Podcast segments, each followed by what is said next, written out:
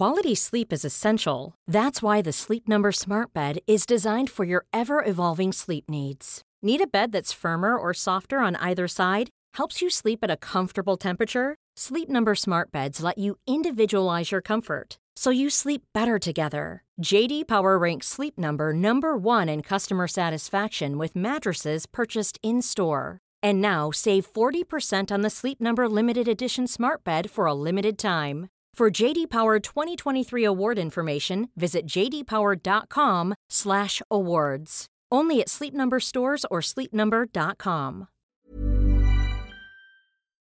In a sudden flash, it all comes clear. It's a eureka moment, an epiphany.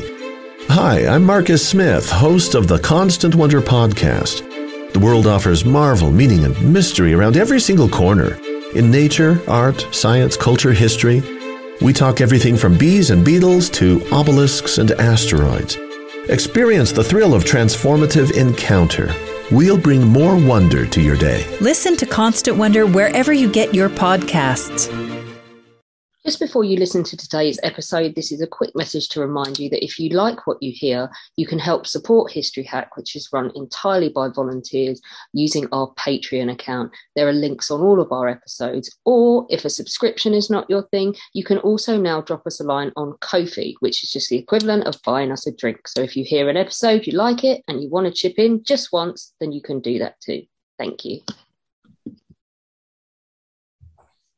Hello and welcome to another instalment of History Hack. This is going to be really good today because this is something that really, as someone who just was massively obsessed with everything West Wing, um, I'm going to love talking about this. Zach, who have we got on? We have Mel Ayrton, who's an American history specialist with a particular eye on the presidents. And you can possibly guess where we're going to go on this one. I'm expecting a lot of what we term on History Hack shithousery. Don't know about you, boss, but I'm I'm getting that kind of vibe today. Yeah. So he's written extensively on Bobby Kennedy, uh, presidential threats and assassinations. His new book is all about how you go about protecting presidential candidates, which is probably just an absolute nightmare and just lots of kind of running around, chasing your own tail. I um, imagine that they would love you to think it's done pinpoint accurate accurate at all times and that, but there's a lot of flying by the seat of your pants. Yeah, I, I've heard this about Obama actually, that sometimes he would just get so sick of being in the, and this is the Secret Service, that, you know, president proper, he would get so sick of being in the bubble, as they call it, that sometimes he would just go rogue and and do things that they're, and they're all going, no, you really can't do that. And he's going, I'm going to do it anyway. What are you going to do? I'm president. You're there to protect Clinton me. Clinton caused uproar by going into a McDonald's wearing a pair of shorts. I haven't heard that one. I mean, obviously, this is pre-Trump, but everybody thought that was the end of the dignity of the office of the president um, when he went into McDonald's. But we've got a guest with us, haven't we, that is is knows far more than we do. Absolutely. Mel, so you've you've written about assassination plots as far as presidents are concerned, right back to Washington. How likely is it that someone is going to want to kill a presidential candidate? What kind of benefit do you get from that? And when do you first get presidential protection? Is that, see, in my head, I have this thing about Abe Lincoln gets assassinated the day that um, the, the Secret Service is formed. Is that right? Well, you are correct in, in, in one sense, but uh, it, it's nuanced. So I'll explain it, you know, a little bit more. First of all, to answer your question about how likely is it, every president and so many presidential candidates have been threatened. Now, people say, why would you want to thre- threaten a presidential candidate? Well, it quite clearly, there, there are a few reasons. You've got the uh, people who are mentally unstable, uh, the people who have grudges against the government, and people who are politically uh, inclined, uh, meaning that they just hate the politics of the particular candidate. So those those are the main reasons. And uh, as I say, quite a lot have been uh, threatened as the years go on. A lot of these things have been hidden, of course, because the Secret Service are not inclined to discuss. Well, they won't discuss them. And I contacted the Secret Service before and uh, been given the brush off quite quite a few times. So how did I find out what I found out? Well, America's a free society, uh, an open society. Um, and of course, there are bureaucracies, and you know, bureaucracies uh, are easily, easily um, invaded by researchers like, like myself in a legal way. You know, I'm not a computer hacker or anything like that. um, so you'll have uh, Library of Congress, you'll have presidential libraries, you'll have oral histories, you'll have research centers like Miller Center, and you'll have such a, an awful lot uh, of, of stuff. Um, which journalists don't access because they haven't got the time. And so, you know, the, the things that, you know, I found out, which are unknown um, in, in my three books, uh, are just, you know, astounding and have surprised quite a lot of uh, journalists, quite a lot of historians, uh, and that these things have come, have come to light. Going back to your, uh, the next part of your question, Zach, uh, when did it come about? Well, all presidents have been protected in some way. They've had aides, secretaries. Uh, often they've been soldiers around who who give protection. Um, but officially, you know, the, the official bodyguard didn't come with John Tyler. And that was in the middle of the nineteenth century. And he was given a, a bodyguard, you know, passed by Congress um, because of threats that, that he'd had. Then it moves on to the time of Lincoln. Now you have the Civil War. Of course, there's great fear that Lincoln would be assassinated. So you had Alan Pinkerton and his, his agents uh, spent some time uh, protecting Lincoln. And then you had soldiers on the White House grounds, of course, and there was always protection around him. Uh, often, though, when Lincoln, you know, left the White House to go f- for a stroll, he'd take one of the doormen.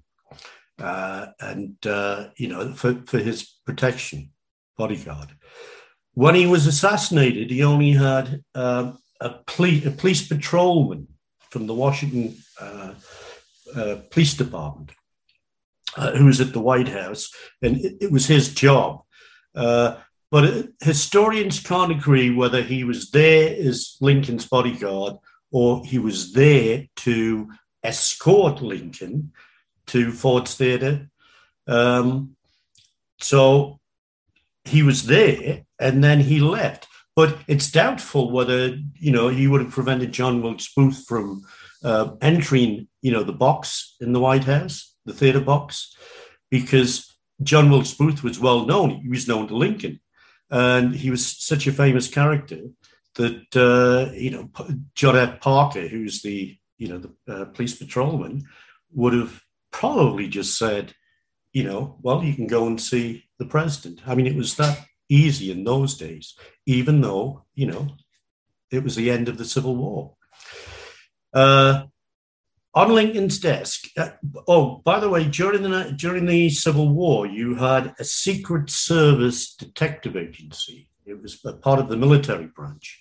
Oh. But um, it had nothing to do with, you know, the modern Secret Service. It was an organization led by Alan Pinkerton, the famous Pinkerton Detective Agency.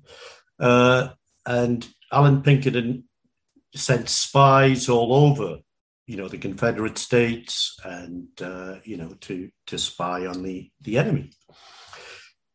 After the end of the Civil War, uh, what Lincoln wanted, and he had this on his desk on the day he was assassinated, was uh, an executive order Uh, creating the modern Secret Service, which was for counterfeiting.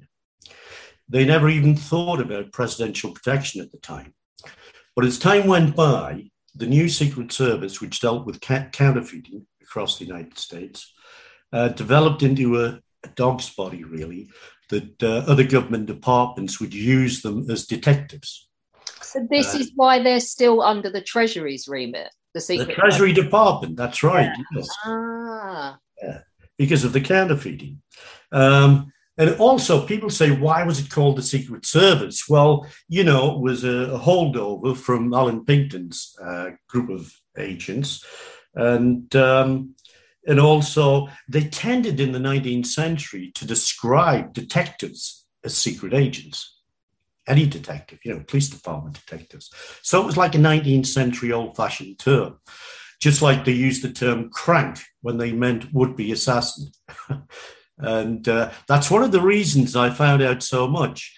Take, for example, newspaper archives in the Library of Congress. Mm. Uh, I was looking for things like would-be assassins, attempts, assassination attempts on the president, you know, in the search engines. And then suddenly, uh, because I was looking at um, nineteenth century, you know, my book, Plotting, Plotting to Kill the President. And, uh, and, and so suddenly I got this idea. I, come, I came across this word that was used in newspaper reports called, uh, the word was crank. It's an old-fashioned word. We don't use it now, but they did then. And a crank would be used to describe someone who uh, made an attempt to, to kill the president, or, you know, tried to get into the White House, break into the White House, uh, which happened an awful lot of times. And it was for this reason that I came across uh, unknown uh, presidential assassination attempts.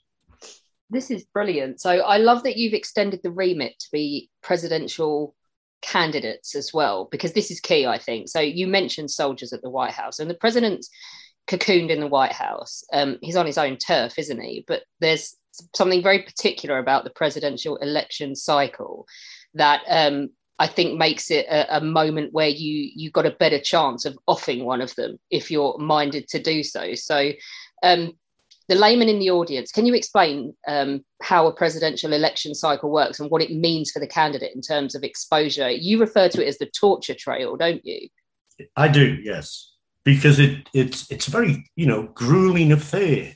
Um, pres- presidential candidates now begin their campaigns at least a year before. Mm. I mean, remember, if you go back decades, they wouldn't start the campaign until, you know, the Democratic Convention or the Republican Convention.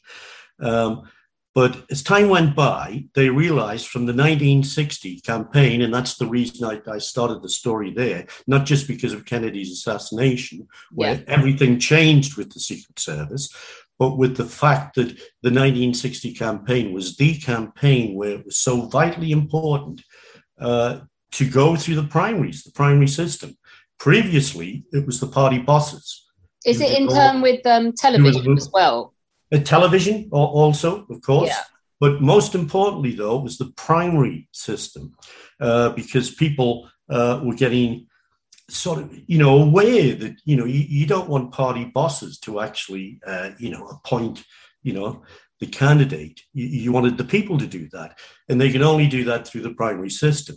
So now you have, uh, it, it kept on changing as the years went by, the numbers. So now you'll have, you know, tw- at least twenty important primaries. Yeah. Uh, and it's a you have Super Tuesday, don't you? With the big then parties. You have Super Tuesday, where you have so many of the state's primaries together at one time.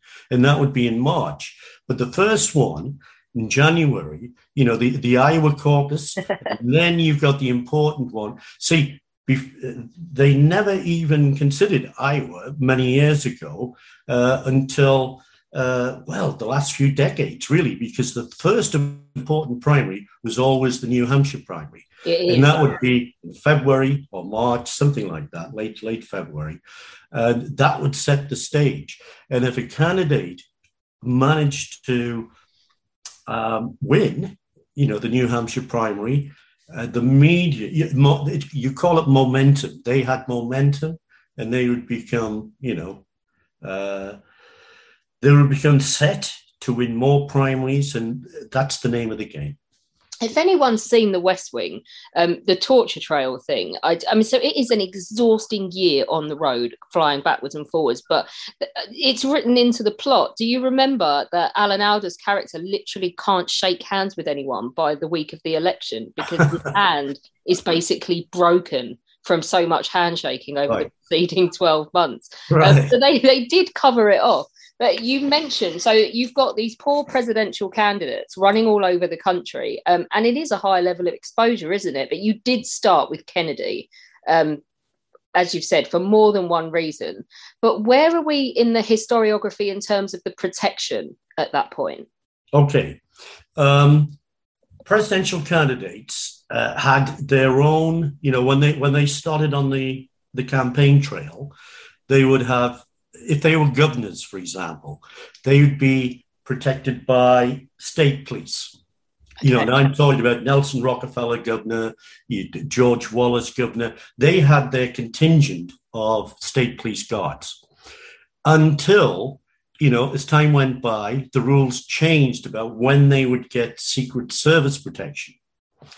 And so as time went by, you would have uh, the rules just changing. For example, um, there's a long list of rules now, um, and there wasn't before.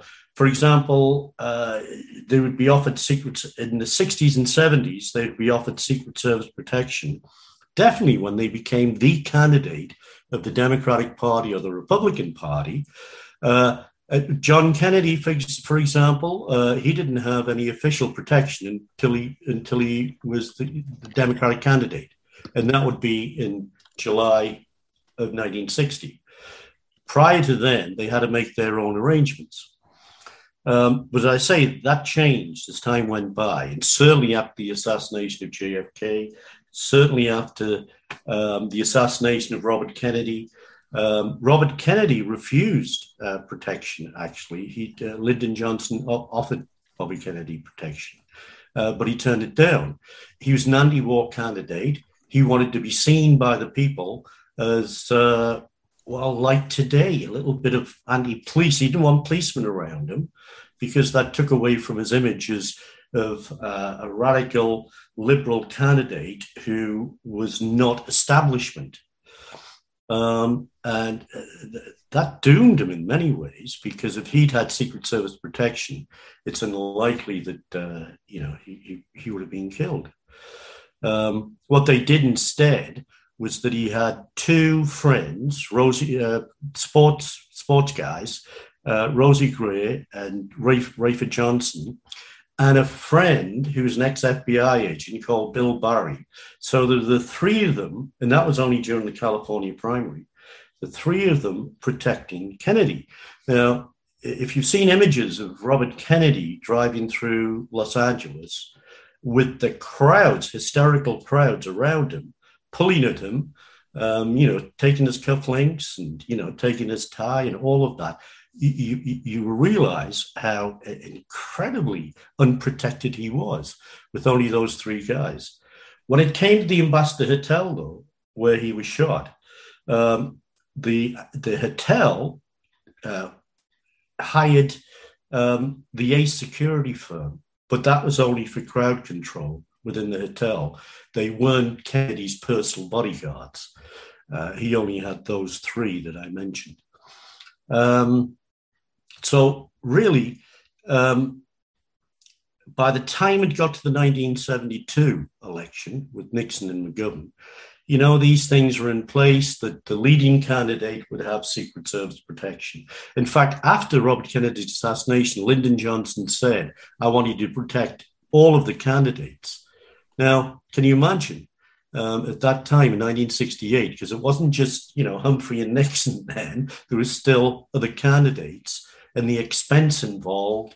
And, uh, you know, the, the really a hard job for the Secret Service at the time. And you were getting candidates who really, they, they shouldn't have been candidates in the first place because, you know, they had no support. They were doing it for the publicity and to say, look, I've got Secret Service protection, you know, some small congressman, for example. Um, so that process, that had to be dealt with. And, and as time went by, they weeded out these people who were just standing uh, for president, and yet they had no real support at all. I mean, that's an incredible run through that we've just gone through there. Um, Can I just double back briefly and ask about J F K's assassination and the sort of subsequent impact? Do you see a sort of trickle-down effect? So, you know, the, the obviously with J F K, there were a few things that changed. So, for example, open-top cars, you know, they're instantly out. Uh, do you therefore see a replication of what's being learnt by the Secret Service then being applied to the um, the presidential candidates? Or is there a disconnect and actually people are kind of just pushing their own individual ideas forwards when it comes to strategies for protecting these guys? Well, after the assassination of J F K, the Secret Service uh, were found by the Warren Commission to be pretty remiss in many areas uh, of protection. Uh, that had to change, and the recommendations of the Warren Report were eventually put into place. For example, you know, you had agents drinking at night, uh, nightclub in Dallas, you know, the night before the assassination. Um, that story was pretty scandalous. Uh, they tried to downplay it, but, uh, you know, it eventually came out. Um, you had uh, technology, better technology, better weapons, and the obvious one, you know, they hired more, more agents. So you had that part of it. That, that was a response uh, to the assassination. But there was another effect that the assassination had for, for future protection, and that was the idea of copycat crimes. And that was the, I, I researched it. This, this hasn't been sort of well known, but I researched it even back into the nineteenth century. And you had presidential secretaries who were warning about copycat crimes. Well, it's one of the reasons why the Secret Service liked to cover up uh, things, like to hide things, really. Is because, you know, it's a pretty dangerous thing in society. After the assassination of J F K, and then you had uh, Lyndon Johnson, who became president, and he ran a year later in the presidential election of sixty-four. Um, the number of threats were just incredible. Right? They, they just multiplied. Uh, and the same thing happened with, the, if you look at the assassins, for example, after uh, Oswald, Um, you had Sirhan Sirhan. He read about Oswald. He wanted to be like Oswald. Uh, he wrote in his diaries, um, you know, I want to kill the president of the United States and be the second Kennedy assassin, so to speak. Um, you had uh, Arthur Bremer, who was, you know, the copycat as well, read about Hinckley, you know, went to Dallas. Uh, you know, the, the, the, the assassins of the past had such an incredible effect on the unstable individuals, you know, of the future. Um, and that caused great, great disturbance to the Secret Service. After Reagan, after the attempt on Reagan by Hinckley, um, copycat, Uh, you know, finished the job, as it were, that Hinckley started, uh, that threats increased enormously, at least two hundred percent in the weeks following. So there was always that problem there about the copycat uh, effect, uh, the most important effect, actually, of, of all of the assassinations, and the most important effect that the Secret Service were worried about, and still are. It's interesting that you say about kind of upping the, the game, up, the Secret Service upping their game when it came to weaponry, because I have something rattling around in the back of my mind about the attempt on Reagan's life. And one of the um, one of Reagan's uh, security detail trying to um, deploy his weapon, but he couldn't, and I'm trying to remember what it was, and I've got a feeling it was an Uzi, but he couldn't pull the stock out. And he's basically spent his entire time failing to pull the stock out, and so didn't shoot the guy who um, went and took a shot at, at Reagan. Is is well, that a reflection? Sorry, you carry on. No, no, it's okay, Zach. Um, right, an Uzi was pulled out during the, you know, in the vicinity where Hinckley was, uh, but the other police officers uh, really they, they only had time to react to cover the president. Um, and then it, he wasn't hit directly by Hinckley. It actually hit the the car door or the car, uh, a part of the car door anyway. It hit the car door and then it ricocheted and hit uh, Reagan in the, the chest. The bullet ended up about uh, just a, a centimeter or less from, you know, his heart. Uh, I mean, it was extremely serious, more serious than pe- people have, have, uh, have thought. They thought, he, you know, he was wounded, then he recovered. No, he very, very, very nearly died. Um, but when you talk about threats like that, when you talk about weaponry, um, remember today, the Secret Service are extremely worried by uh, artificial intelligence weapons, you know, drones. In fact, there was one drone threat attempt uh, on George W. Bush when he was running in two thousand. And this guy, I think his name was called, I think his second name was Alford. Well, I have to check that. Um, but he did. Uh, he was eventually caught, and, you know, he did jail time. Um, got a drone and was going to fit a bomb on a on a drone. And Bush was about to arrive at a, a football stadium. So even then, it was a worry with weapons like drones. But now it's the artificial intelligence ones they're going to be really, really concerned about. So what's, Go on. So what's the philosophy then for the Secret Service when it comes to... Sorry, this is a very kind of nerdy thing, but it's an interesting kind of problem that these organisations have to think of. Do they want to be at the cutting edge of the technology in order to be able to deploy those cutting-edge techniques, or do they want to be a generation behind so that you've got that kind of tested reliability, so you don't have a situation where you're trying to use something that doesn't quite work perfectly, all whilst trying to deal with the fact that you've got to be aware of what's at the cutting edge in case somebody tries to use that against the president? How do they get their heads around that problem? Hiring for your small business? If you're not looking for professionals on LinkedIn, you're looking in the wrong place. That's like looking for your car keys in a fish tank. LinkedIn helps you hire professionals you can't find anywhere else, even those who aren't actively searching for a new job but might be open to the perfect role. In a given month, over seventy percent of LinkedIn users don't even visit other leading job sites. So start looking in the right place. With LinkedIn, you can hire professionals like a professional. Post your free job on linkedin dot com slash people today. There's never been a faster or easier way to start your weight loss journey than with PlushCare. PlushCare accepts most insurance plans and gives you online access to board-certified physicians who can prescribe F D A-approved weight loss medications like Wegovy and Zepbound for those who qualify. Take charge of your health and speak with a board-certified physician about a weight loss plan that's right for you. Get started today at plush care dot com slash weight loss. That's plush care dot com slash weight loss. plush care dot com slash weight loss. Well, I, I think they get their heads around that problem quite easily, because I know that whatever the Secret Service asks for, they get.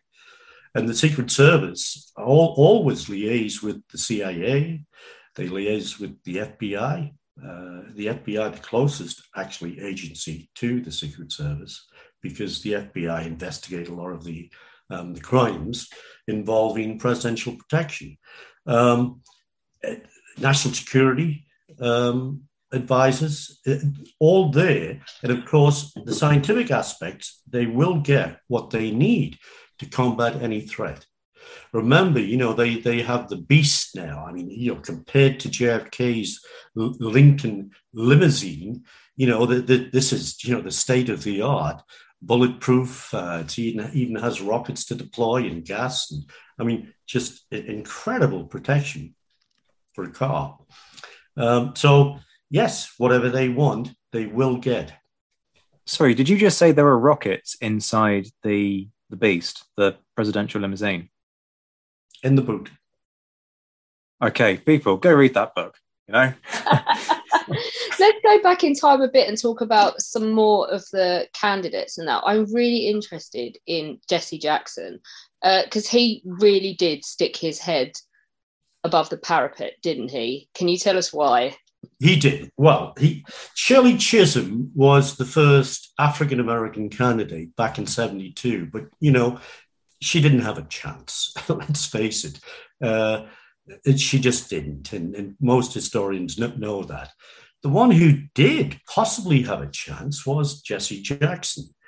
But unfortunately, as his campaign went on, he made uh, a big mistake. And his big blunder, which lost him an awful lot of support, was the fact that he accepted Louis Farrakhan's support. Louis Farrakhan is, uh, still is, I think, the, the head of the Black Muslims in, in the United States, uh, which is a very anti-Semitic organization.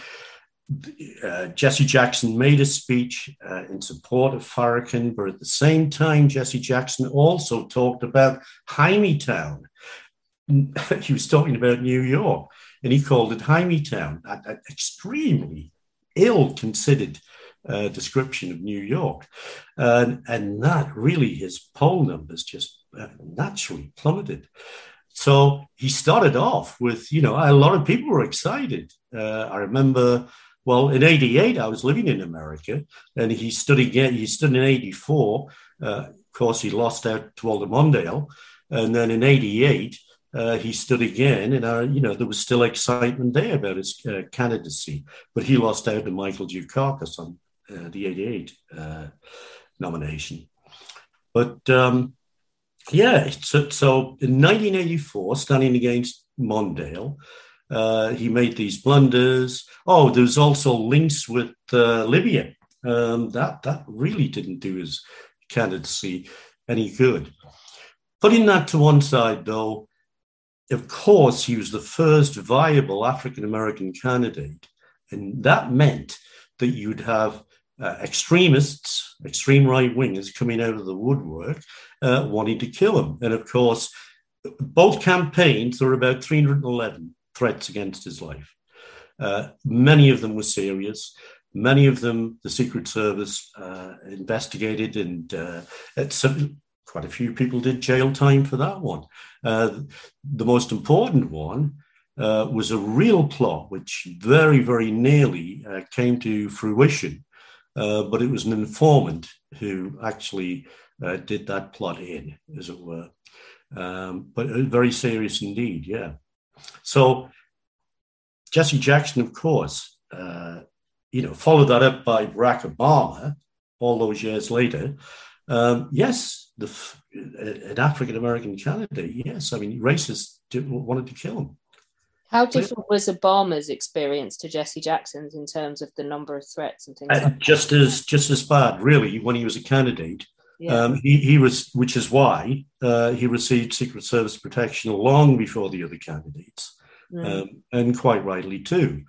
Um, there were m- quite a few plots, as readers will, you know, see if they if they read uh, the the. I'm trying to think which one it was. The first book in the in the series, which is Hunting the President. Um, uh, very serious threats, which were foiled by the Secret Service. Uh, but then um, I think they went about four hundred percent, figure of, of that nature. But then when he became president, they dropped. And the director of the Secret Service said he was receiving no more threats, you know, per year than any, any of the other press, any previous president. Um, Isn't that interesting? They just, like, appear to get over themselves. In a sudden flash, it all comes clear. It's a eureka moment, an epiphany. Hi, I'm Marcus Smith, host of the Constant Wonder podcast. The world offers marvel, meaning, and mystery around every single corner. In nature, art, science, culture, history, we talk everything from bees and beetles to obelisks and asteroids. Experience the thrill of transformative encounter. We'll bring more wonder to your day. Listen to Constant Wonder wherever you get your podcasts. That's sorry. Uh, I said that they just appear to get over themselves once he gets elected. Uh, well, no, you, you still receive. They still receive. Obama still yeah. received threats. I mean, you know, all presidents. But that big wave threats, of racism, but not as as incredible. You know, the incidents incidents weren't as incredibly as high as when he was running for president.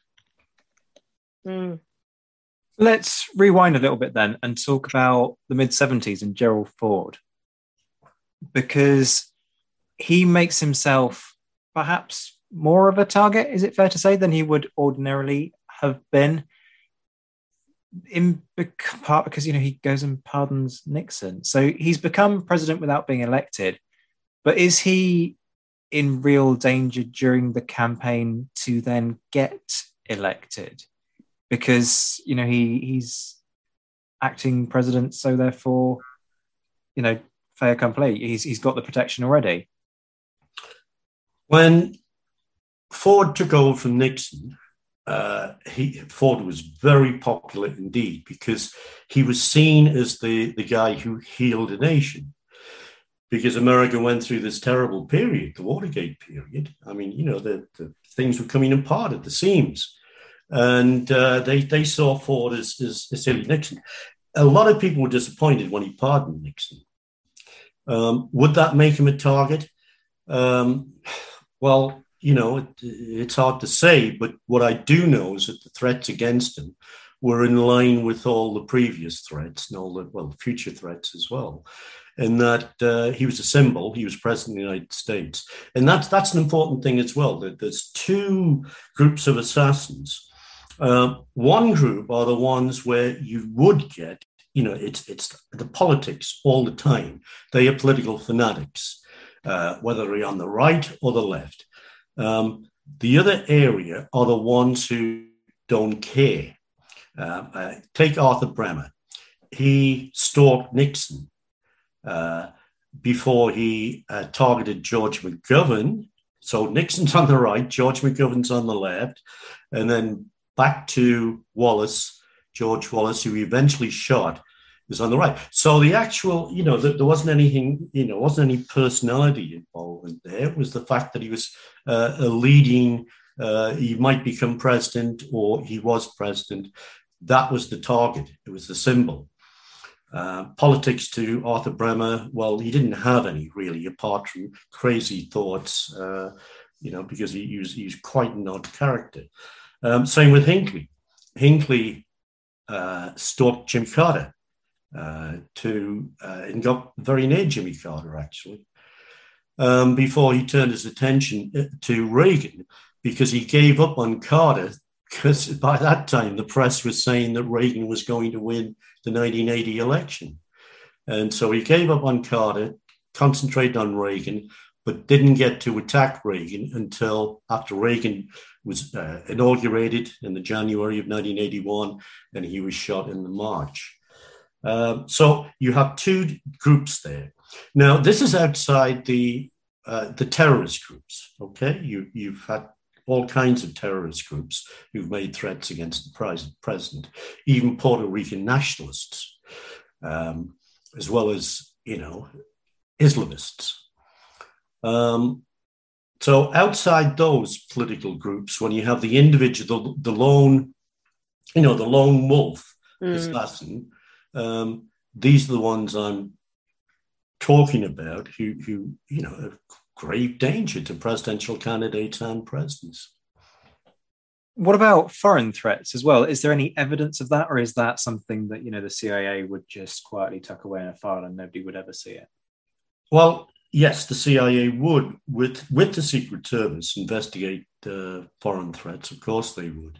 I remember way back in the nineteen eighties, you know, they, they were concerned that uh, Gaddafi was sending a team of uh, assassins to America to, to kill Reagan. So they're judging them by their own standards of sending someone to kill Fidel Castro, maybe. Just well, well, you know, Fidel Castro was a pretty lucky guy.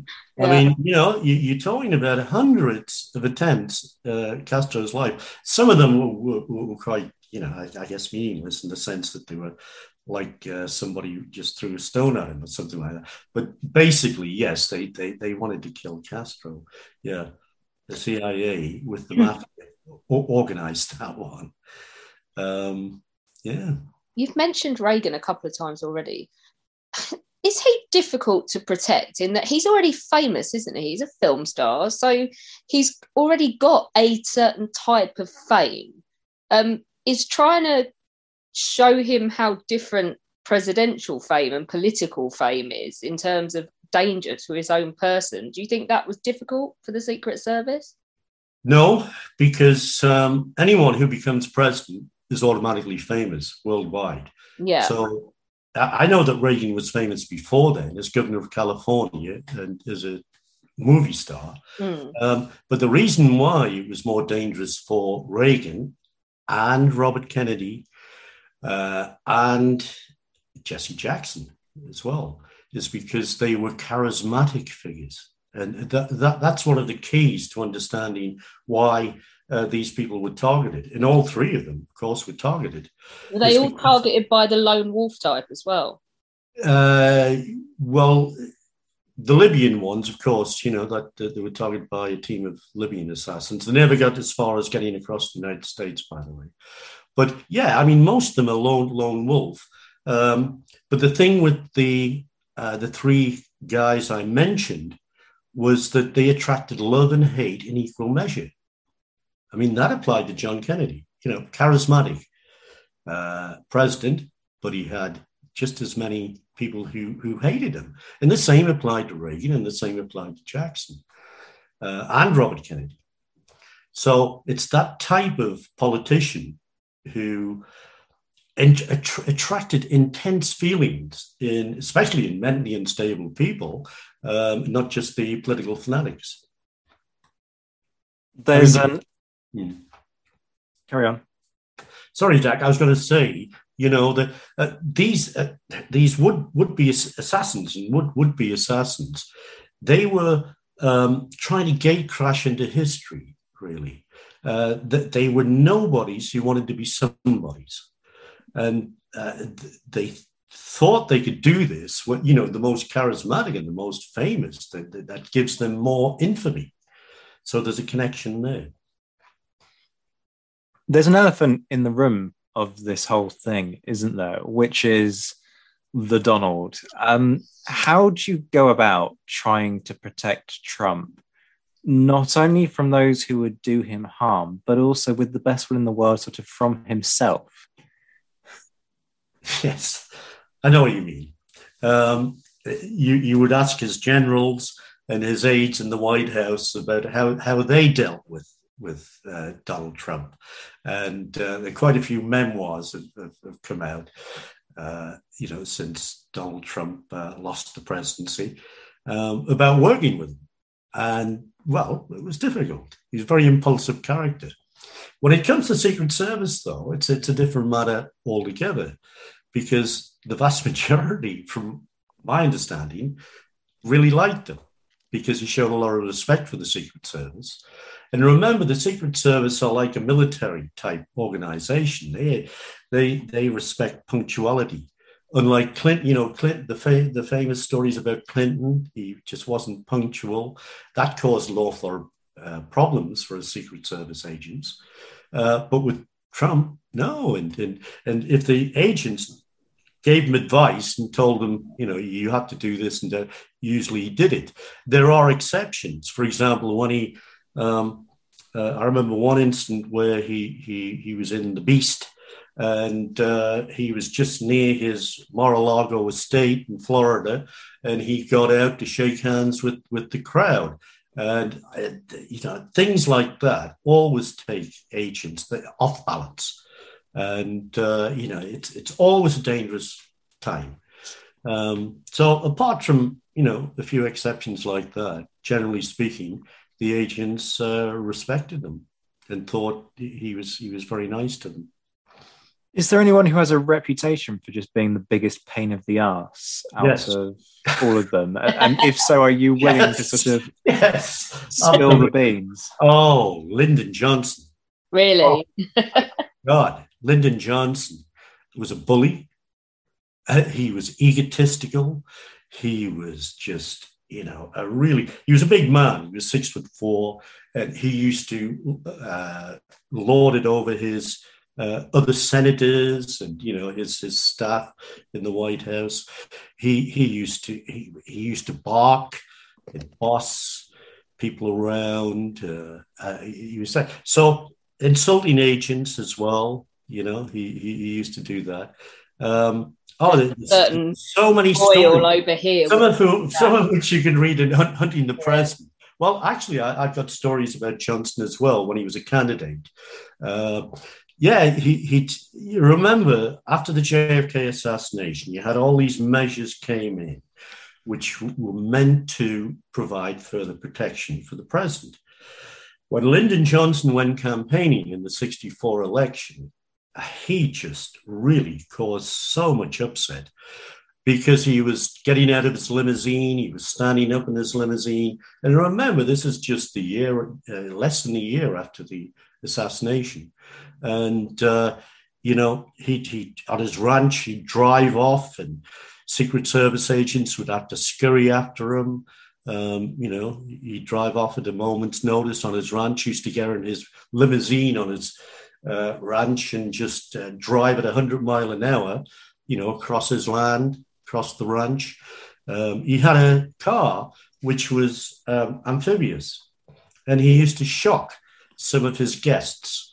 And his agents, obviously watching on, used to shock some of his guests. He had a lake, small lake on, on his ranch, and he used to drive this amphibious car down to the lake and just go into the water. And his guests used to be horrified because they didn't realize it was amphibious. He sounds like such a dick. I just, when we come off air, I'll tell you about the member of the royal family that has exactly the same ring. Okay. So, I'll make I it think real. I've heard similar stories. In the stories meantime, I'll, I'll, I'll guess which one. Yeah, it's not hard, is it? Um, hard. No, it's not. Actually, you're right. It's not hard. Does it begin with an A? Um, no comment. Um, That's outstanding. Thank you so much for coming on to give us a bit of an introduction into how you go about um, keeping these men safe where they're trying to go about being the leader of the free world. Um, we will have to have you back to talk about the um, litany of actual assassination attempts, um, especially because we love laughing at idiocy on History Hacks, and maybe we'll laugh at some of the most stupid attempts. Oh, I've got... Uh, well, actually, I, I have... Uh, a lot of stories about the most bizarre assassination atta- attempts. I'll, I'll give you a sample. Um, Clinton, right? There was an yeah. assassination plot against Clinton by the Republic of Texas movement. And these guys thought that they could put uh, uh, a cactus um, stem into a big lighter, lighter. It was poisoned with, I don't know, sarin, I think it was, something like that. They would get near to the president and uh, inject him. You know, so it was like um, assassination by injection. I, just totally bizarre. Um, there you go. It sounds a bit like some of those nutty C I A experiments that you hear about. Where oh, you know, yeah. Well, I, I can tell you people... a lot about those as well, yeah. Uh, planting a seashell on the... On the, on, the, on, on the seabed, so Castro would swim along and they press a button and the shell would explode, and exploding cigars. I mean, just, just so many, uh, you know, silly stories like that connected with, well, the stories aren't silly, the stories are true, but, you know, silly ideas. Uh, people think that, uh, you know, the likes of the C I A and the F B I, you know, you've got like one hundred percent perfection. Well, as you well know, Zach, uh, look, people are human beings. And sometimes, you know, you have imperfect people working in organizations. There's one that I know about, which will anger Alex, which was a plan to embed radio listening devices within cats using a cat's tail as an antenna. Leave the cat yes. alone. Yes. yes. It's You're not right as bad that. as the carrots and Hitler. Well, I, I, the one I heard was that they would t- that they would Uh, obviously, to, to get at Castro, uh, you know, they wanted to destroy the economy. And the staple of the Cuban economy was sugarcane. So they sent cats, they they tied uh, torches to cats' tails and sent them into the sugar fields. Yeah, that that that is a true story. Yeah, That's bizarre. Just definitely bizarre. Going to have you back for an episode on bizarre assassination attempts. Yes. Mel, this has been brilliant. We're going to stick your books on the History Hack bookstore. Are you on social media? Can people kind of follow you and stay up to date with what you're working on? I'm not really very good at it, uh, Zach. I mean, I, you know, my publishers, like uh, many years ago, d- d- got a tweet account from me. I, suddenly I'm presented with this tweet and I didn't know how to work it. You know, I mean, I'm really computer illiterate. And uh, I mean, I've got Facebook just for friends in America and uh, family, but you, that's just private, really. I mean, I don't really broadcast stuff like that. I, I, I rely on the publishers to do all of that marketing stuff. Yeah. Well, folks will have listened to this. I know they're going to want to check out your books. Folks, just have a little search for Mel Ayrton on the History Hack bookstore. Mel, can't wait to have you back already. We're going to get off air and I'm going to book you in for something straight away, because it's this has just been fantastic. Thank you so much. Okay. Thank you, Zach. You're- when our guests join us to talk about their work and their new book, the forty-five minutes or so they spend with us is just a taster of all their efforts. So to this end, we have launched our very own bookshop on bookshop dot org. where you can find our guests' latest and greatest books. You can support them, and you can support History Hack too. ten percent of every sale via our bookshop supports the podcast and allows us to keep at it and bring you more amazing guests. You can find our bookshop at bookshop.org forward slash shop forward slash history hack, or just search on bookshop dot org for us under the shops bit. Thank you for your continued support, and here's to your next great book. Hi, I'm Daniel, founder of Pretty Litter. Did you know cats tend to hide symptoms of sickness and pain? I learned this the hard way after losing my cat, Gingy. So I created Pretty Litter, a health monitoring litter that helps detect early signs of illness by changing colors, saving you money and potentially your cat's life. Pretty Litter is veterinarian developed, and it's the easiest way to keep tabs on your fur baby's health right at home. Go to pretty litter dot com and use code ACAST for twenty percent off your first order and a free cat toy. Terms and conditions apply. See site for details.